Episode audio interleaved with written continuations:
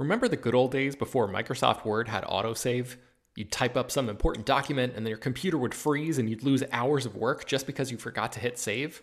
Well, that's what it's like going online without ExpressVPN. Every time you're connected to an unencrypted network, whether it's in an airport, a hotel, a cafe, or anywhere, your online data is not secure. Any person on that same network who knows what they're doing can gain access to your personal data bank logins, credit card details, passwords, all the stuff you don't want people seeing. Unfortunately, hacking has become much easier than it used to be. People don't even have to be exceptionally skilled to do it, and there's a lot of money to be made by selling your information on the dark web. ExpressVPN stops hackers from stealing your data by creating a secure, encrypted tunnel between your device and the internet. It's incredibly easy to use. Once the app is running, you literally click one button to get protected. And it works on your phone, laptop, tablet, and more, so you can stay protected on the go. I've been using ExpressVPN for a little while now, and I can rest easy knowing my info is safe and secure. I've heard horror stories of people who've been hacked, and it sounds like a massive pain to try to get any resolution in the aftermath, so I am not interested in finding out what that process is like. Secure your online data today by visiting expressvpn.com slash slash film. That's E-X-P-R-E-S-S-V-P-N dot com slash slash film and you can get an extra three months free. ExpressVPN.com slash slash film. Hello, everyone, and welcome to Slash Film Daily for October 3rd, 2018. On today's episode, we're going to talk about the latest film and TV news. This is Slash Film Editor in Chief Peter Sciretta. And joining me on today's podcast is Slash Film Weekend Editor Brad Oman. Hey, that's me. And writer Chris Evangelista. Hello. Okay, guys, we haven't talked about news since last week, so we we have so much news to talk about. We have five days worth of news because you know Monday we had the water cooler and yesterday we heard all about the best movies of Fantastic Fest. So let's just dive in with the big story that hit today that Disney is is developing a live action Lilo and Stitch movie. Chris, you wrote this up for the site. What do we know? Uh, yeah, so Disney is I guess just going to remake literally every animated film they ever made, and the latest is now Lilo and Stitch, uh, the 2000 I think it was 2002 animated film. Um, the the story doesn't clarify whether or not this is going to go to theaters or it's going to go right to the Disney streaming service because Disney is developing uh, films for both. I mean, they have like Dumbo and Aladdin are definitely going to theaters, but then they also have uh, Lady and the Tramp and The Sword and the Stone, which are going direct to their streaming service. So it could go either way. Um, I have a feeling this probably would end up in theaters because it sounds like a bigger name, but maybe I'm wrong. I don't know. Yeah, and this is, uh, I think, probably the the first. You know, I could be wrong here.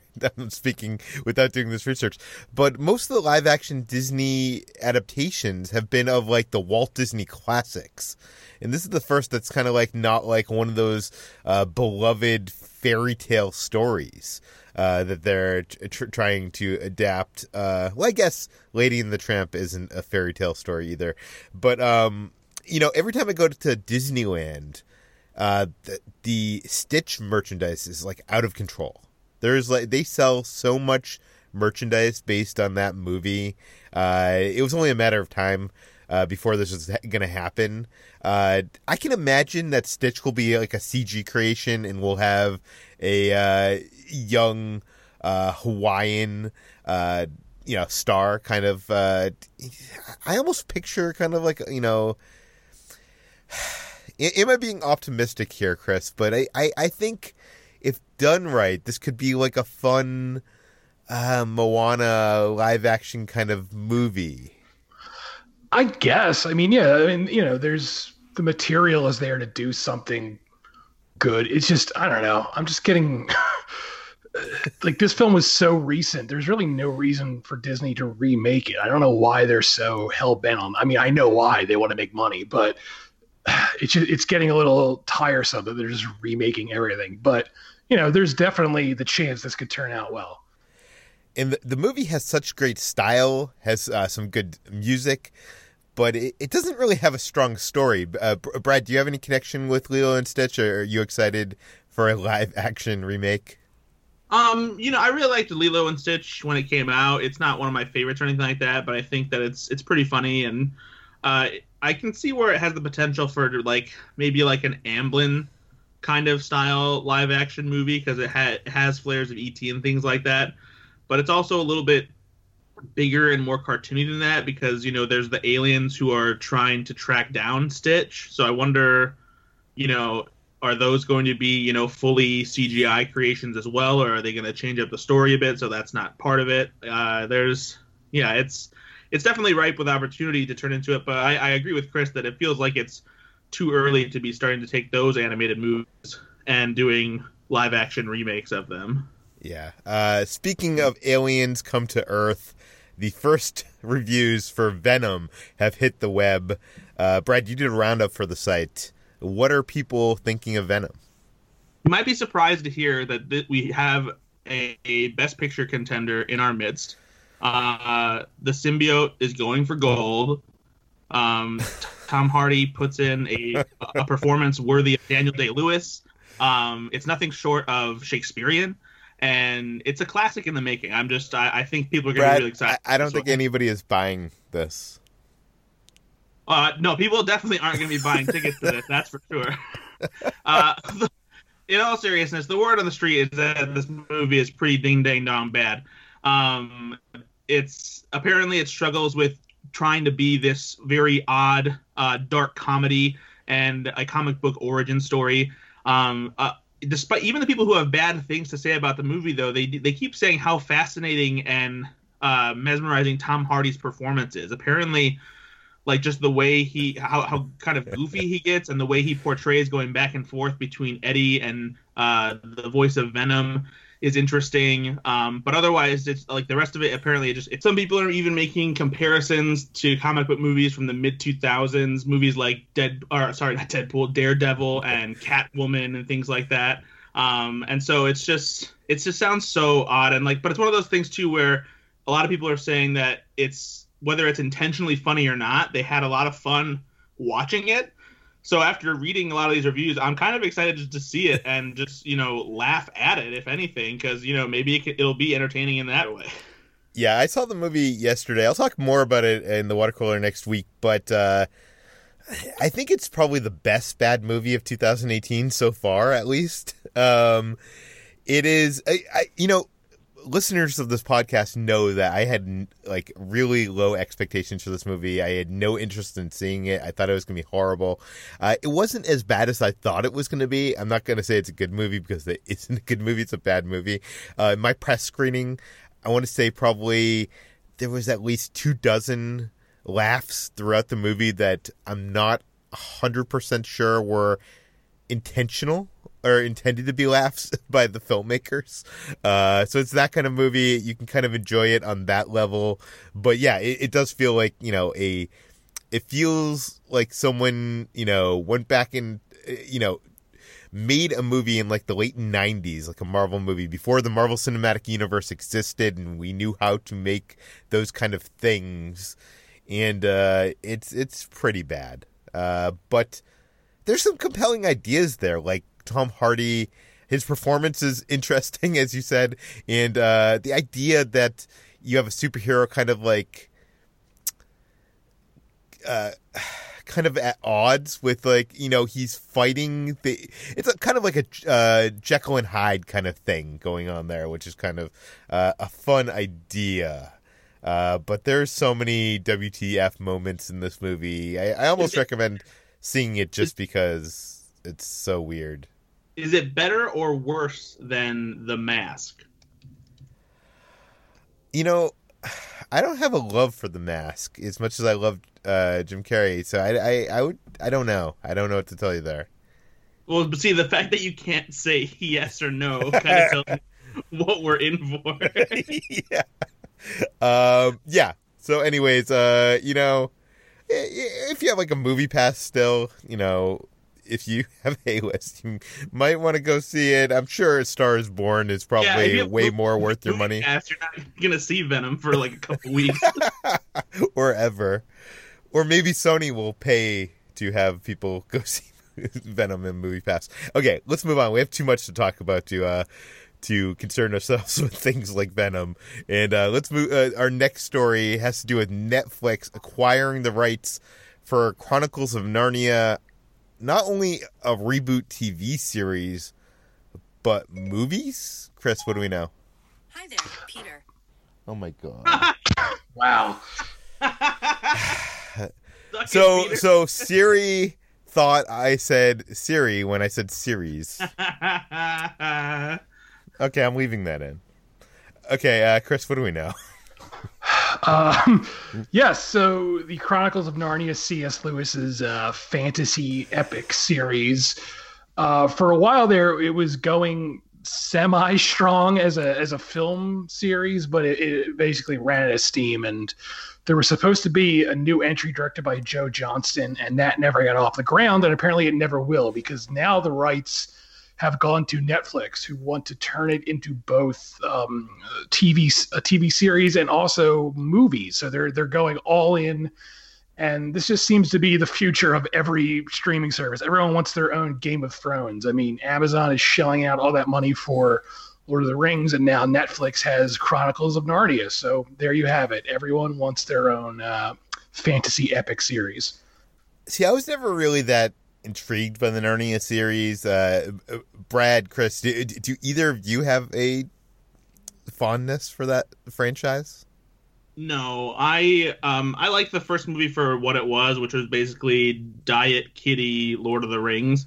Um, but then after that, it just I really didn't care at all because there was the third one was Voyage of the Dawn Treader. What was the second one?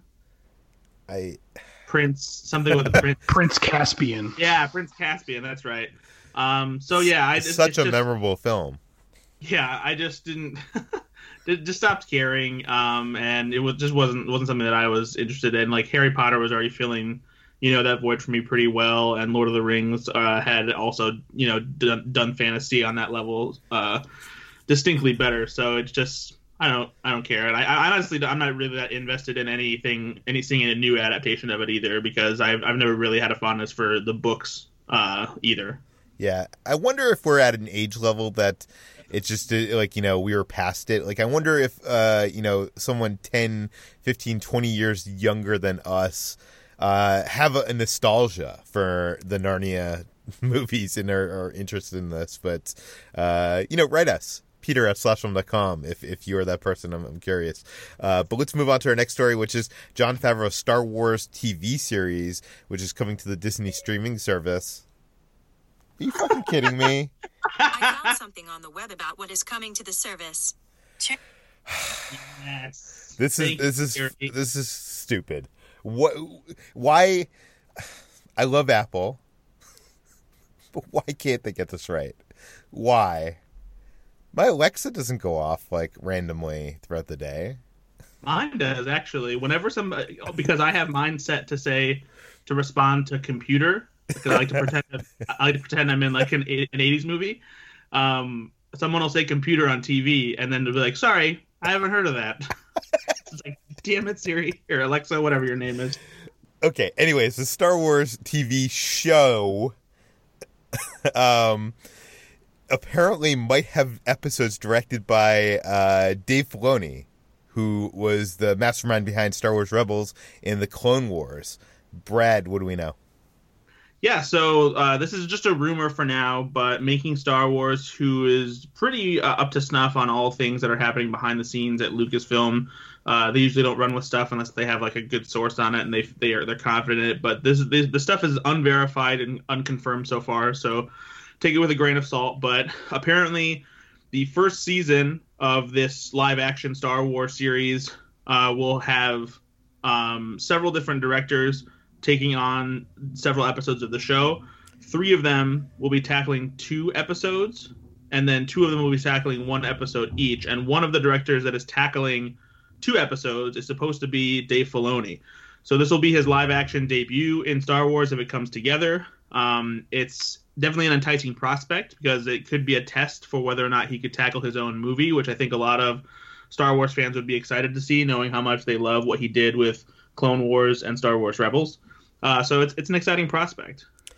Yeah, I love what he did with Star Wars Rebels and having the chance to, you know, attend uh, the events of premieres and finales at uh, and watching him speak about, you know the filmmaking of those episodes uh, it just showed me that he's on the mastery of a filmmaker uh, on the level of a lot of the the live action film directors that I love.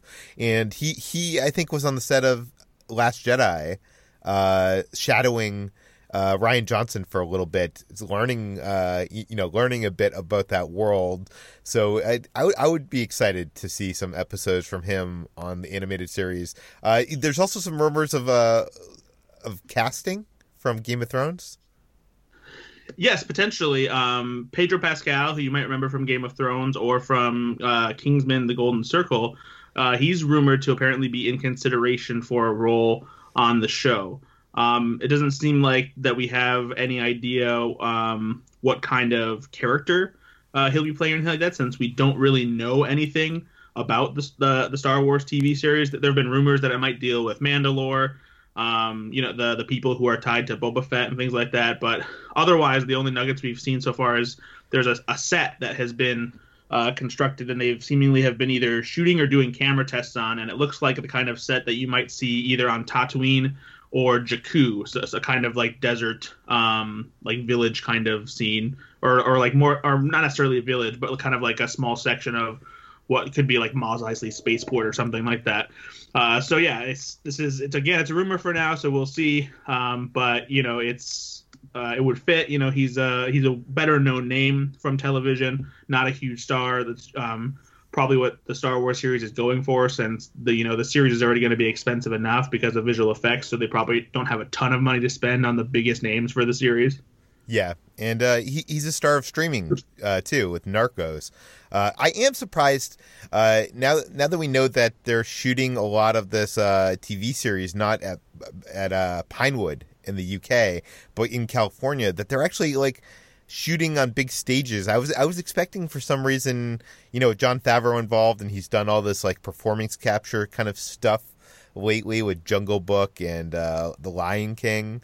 That uh, to see you know these set visit, visit or set videos come out of like kind of these large uh, constructed sets. Um, so that's kind of exciting for me at least. Um, but let's move on to another bit of Star Wars news, and that is uh, that the Last Jedi online backlash. Uh, there was a study done, and uh, they found out some interesting things about the backlash. Chris, what do we know? Uh, yeah, so uh, this researcher named Morten Bay did this very um, elaborate, very detailed study and I won't even try and break down like the facts and figures for you because they're they're very detailed and some of them are even over and, my head. And this is like a a study that has been submitted uh, to scientific publications, right? Or like a, yeah, th- this is an academic paper. Academic, yeah. This, yeah. this wasn't like just for fun or you know. so uh, this is like an academic paper, and uh, through his studies, he's found out that a large portion of the the very vocal but you know not very vocal online backlash against the last jedi has been amplified by russian uh, trolls and bots. Now uh, let me say this here because i say it in the article too but I, I have to say this here because i know people will take issue with this. This is not saying that everyone who dislikes the last jedi is a russian troll. That's not what this is saying. I'm sure there are plenty of people with their own uh, what they find to be legitimate grievances against the last jedi. And while i don't agree with those i know you know everyone's entitled to their own opinion. So please please yeah. do not come for me on twitter and say oh you're a, you know you're just saying you know i'm not this is this yeah. is someone else's study. I'm not making this up yeah, well, that, it, and it also had some other stuff in there about not just uh, the Russian trolls, but like politically motivated uh, movements of tweets of uh, of like that that the actual voices of people that actually did not like Last Jedi, like actual fans, was a lot smaller that uh, uh percentage wise of all the you know social coverage. Right. Yeah. The, you know the bottom line here is that while a lot of these people with their their grievances against the film think they're in the major- majority. They're really not. It's it's really more of a small percentage. They're just very vocal about it. And there's also definitely a contingency who are very light uh, very right leaning in that there are people who think you know Star Wars is too progressive, even though it really always has been. But they, for some reason, they thought the Last Jedi was more progressive than other Star Wars films, and they took issue with that.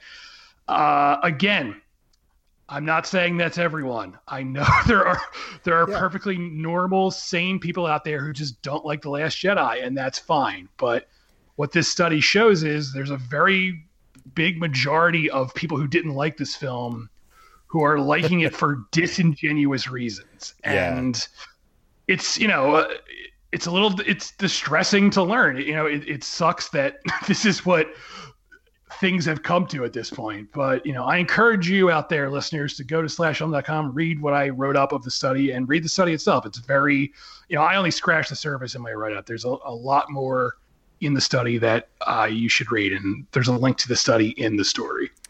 You know, Chris, when you publish an article like this, you know, and it goes out on the slash film Twitter, I get all those people that are like angry and they're mad and they're like, I'm not a Russian troll, which is not what what you're saying or I'm saying.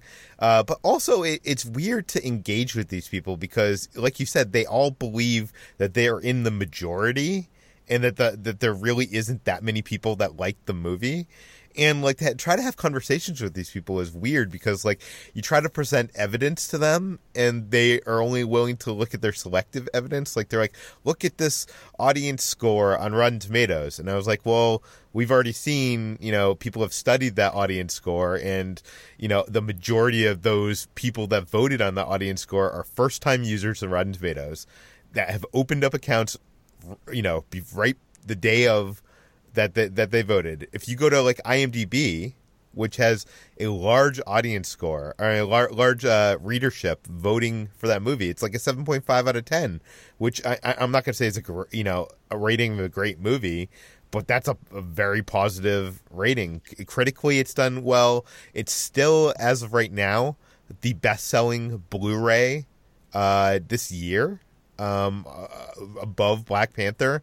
So I I think if people didn't like the movie, why would they be buying the Blu-ray? Like I, I just think don't think uh this narrative it, this narrative just bothers me. Like it's fine to dislike the movie. I even have problems with the movie. I've you know talked to rian johnson about my problems with the movie. We've had public discussions on twitter about it. Uh i don't think it's a perfect movie. I know chris is one of the people that thinks it's the best star wars movie.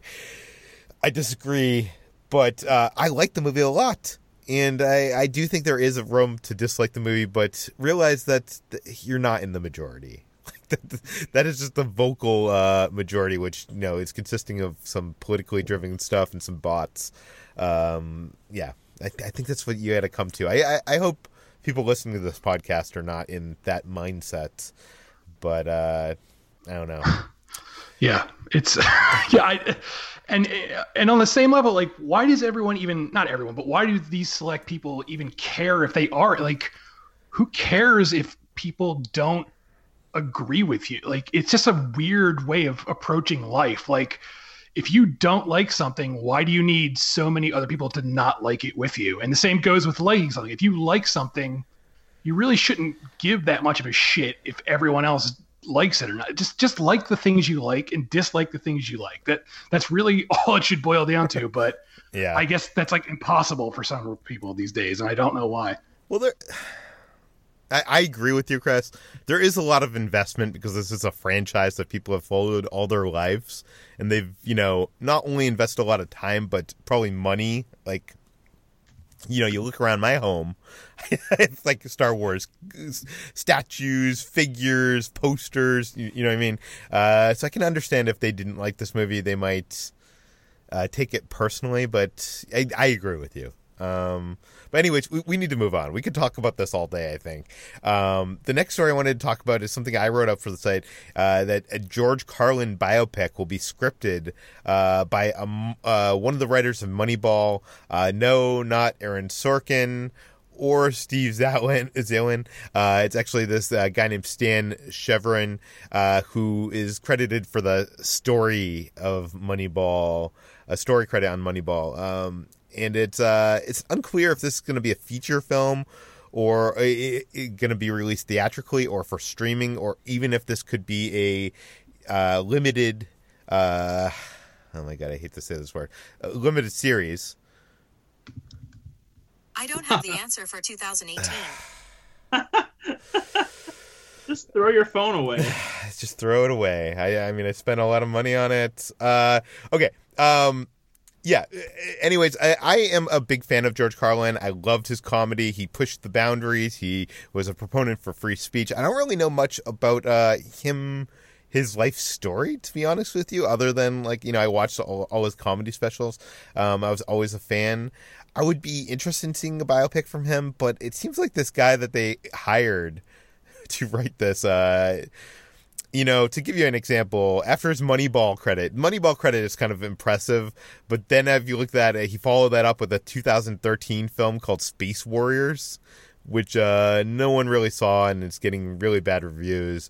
Uh, it, it just sounds like the uh, George Carlin estate is trying to get some money and they're involved with this, but uh, I'm hoping it's good. I would rather see, I think, the Netflix limited series version of this oh good she didn't hear me uh then uh theatrical feature film uh brad i know you're a big comedy guy what what do you think about this Yeah, I mean, it's kind of like you said. Like, I wish there was somebody who was more of a relevant screenwriter and continued to work after their, you know, big successful screenplay uh, was tackling it. Because I feel like George Carlin deserves that.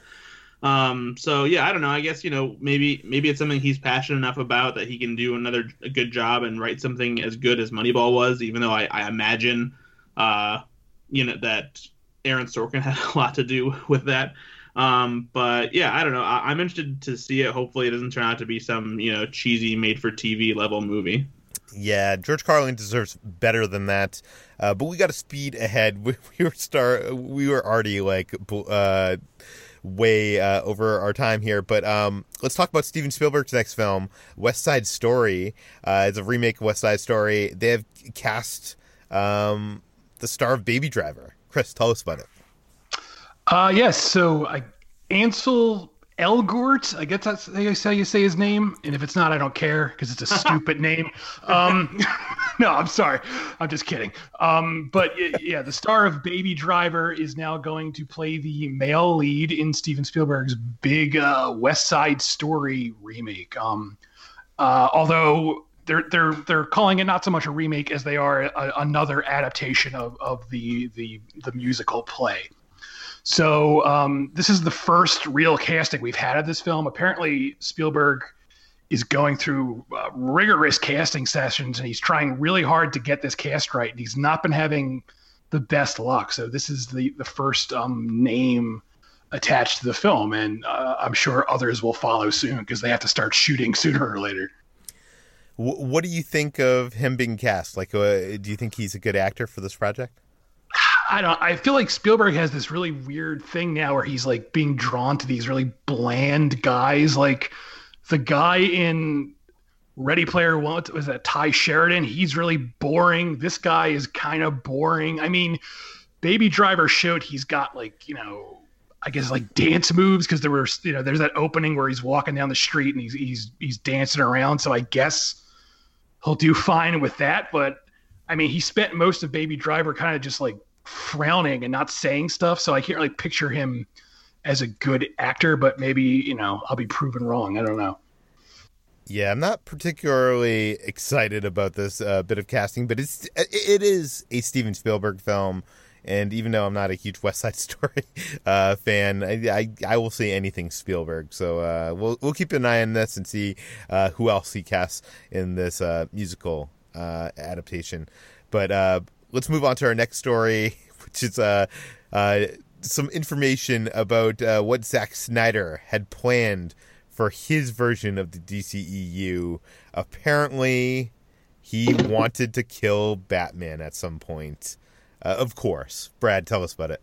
Yeah, buckle up, bros. Batman was going to go down in Zack Snyder's uh, planned vision of the entire DC extended universe uh, as we've learned in the aftermath of um, Batman vs Superman and Justice League, uh, Zack Snyder initially had a a five movie plan for what he was going to do with DC Comics characters involved in uh, these movies, and at some point along the way, he was going to kill off Batman. Uh, there, a, a, Twitter user posted um, an image that kind of looks like an, an, icon of some sort, like a, a, sticker that you might have gotten when you were checking in, like on Foursquare or something, of Superman holding Batman's limp body, and it said, you know, what we may have seen in the five story arc with the obvious, uh, you know, hashtag release the Snyder cut.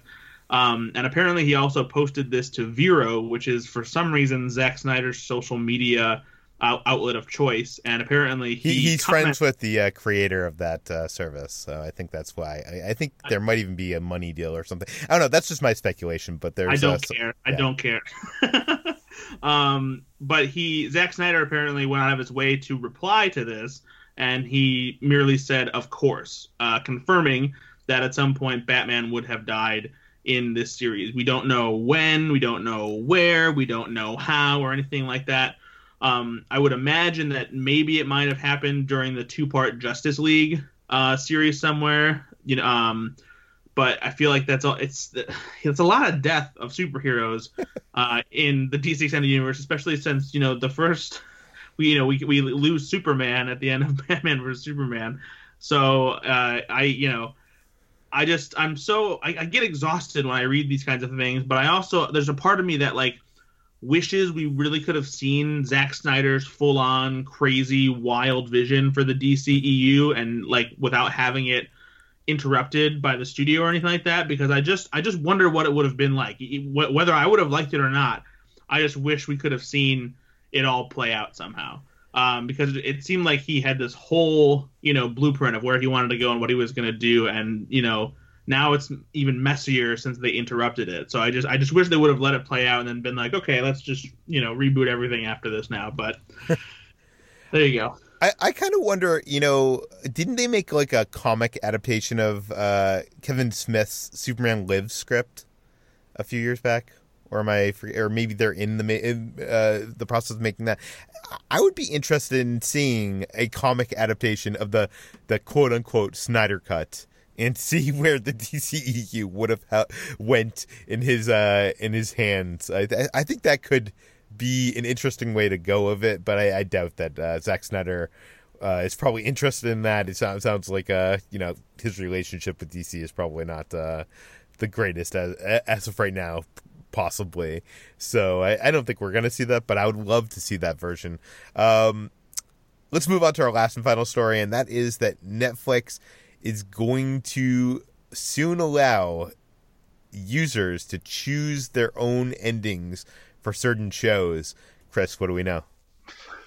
Uh, yeah, Netflix has been testing this uh, mostly with kid shows where you know you can use the I guess the remote to point and click certain things, uh, but now they want to do it for adults and they're going to test it out with an upcoming episode of the new season of Black Mirror where you can decide how an episode ends. So there you have it. And they want to try it with other shows as well. But the Black Mirror episode is going to be the inaugural run for for adult viewers. So if that's something you're into, you're you're to get it soon.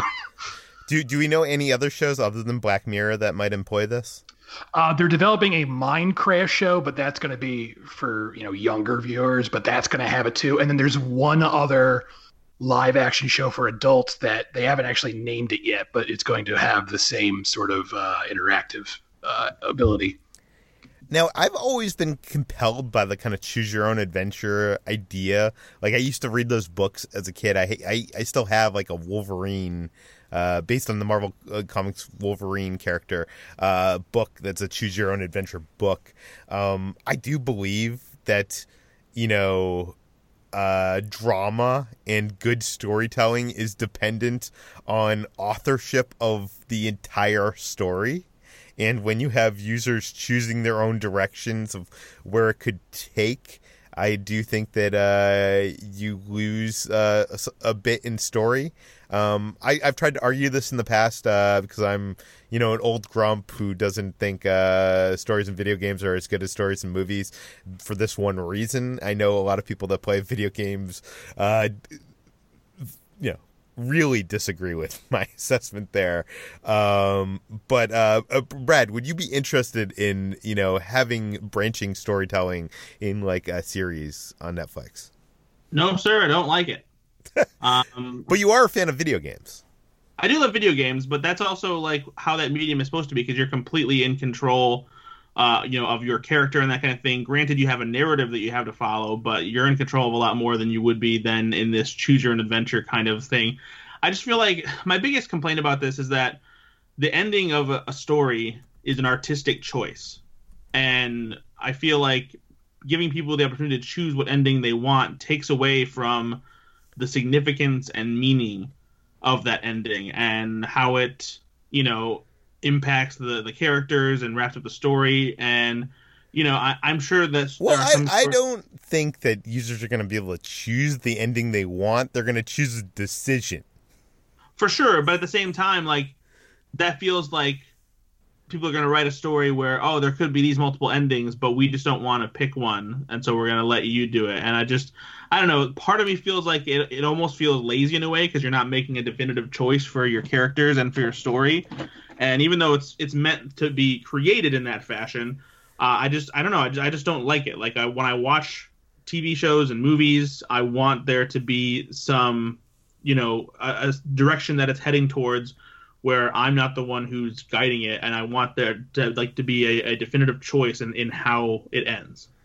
Chris, I, I have a feeling that you are of, of the same mindset here. Yeah, I'm I'm right there. It it's it, I don't really like this, and I hope it fails.